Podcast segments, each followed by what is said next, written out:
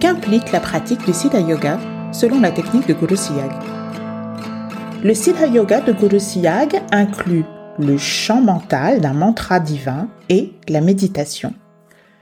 Guru Siyag initie le chercheur au Siddha Yoga de Guru Siyag en tant que disciple en lui donnant un mantra, c'est-à-dire un mot de pouvoir divin à chanter silencieusement 24 heures sur 24. Nous reviendrons sur la façon de chanter 24 heures sur 24 dans un épisode ultérieur.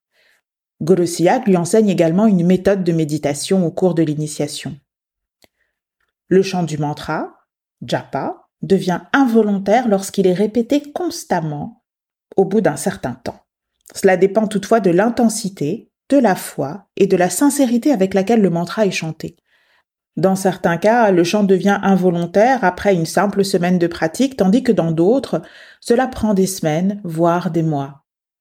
En dehors du chant du mantra, il est demandé aux disciples de méditer durant 15 minutes, deux à trois fois par jour. Pour rappel, il s'agit bien ici d'un chant mental de mantra, c'est-à-dire un chant silencieux, sans l'utilisation de la voix. Nous reviendrons sur cette technique dans un épisode ultérieur.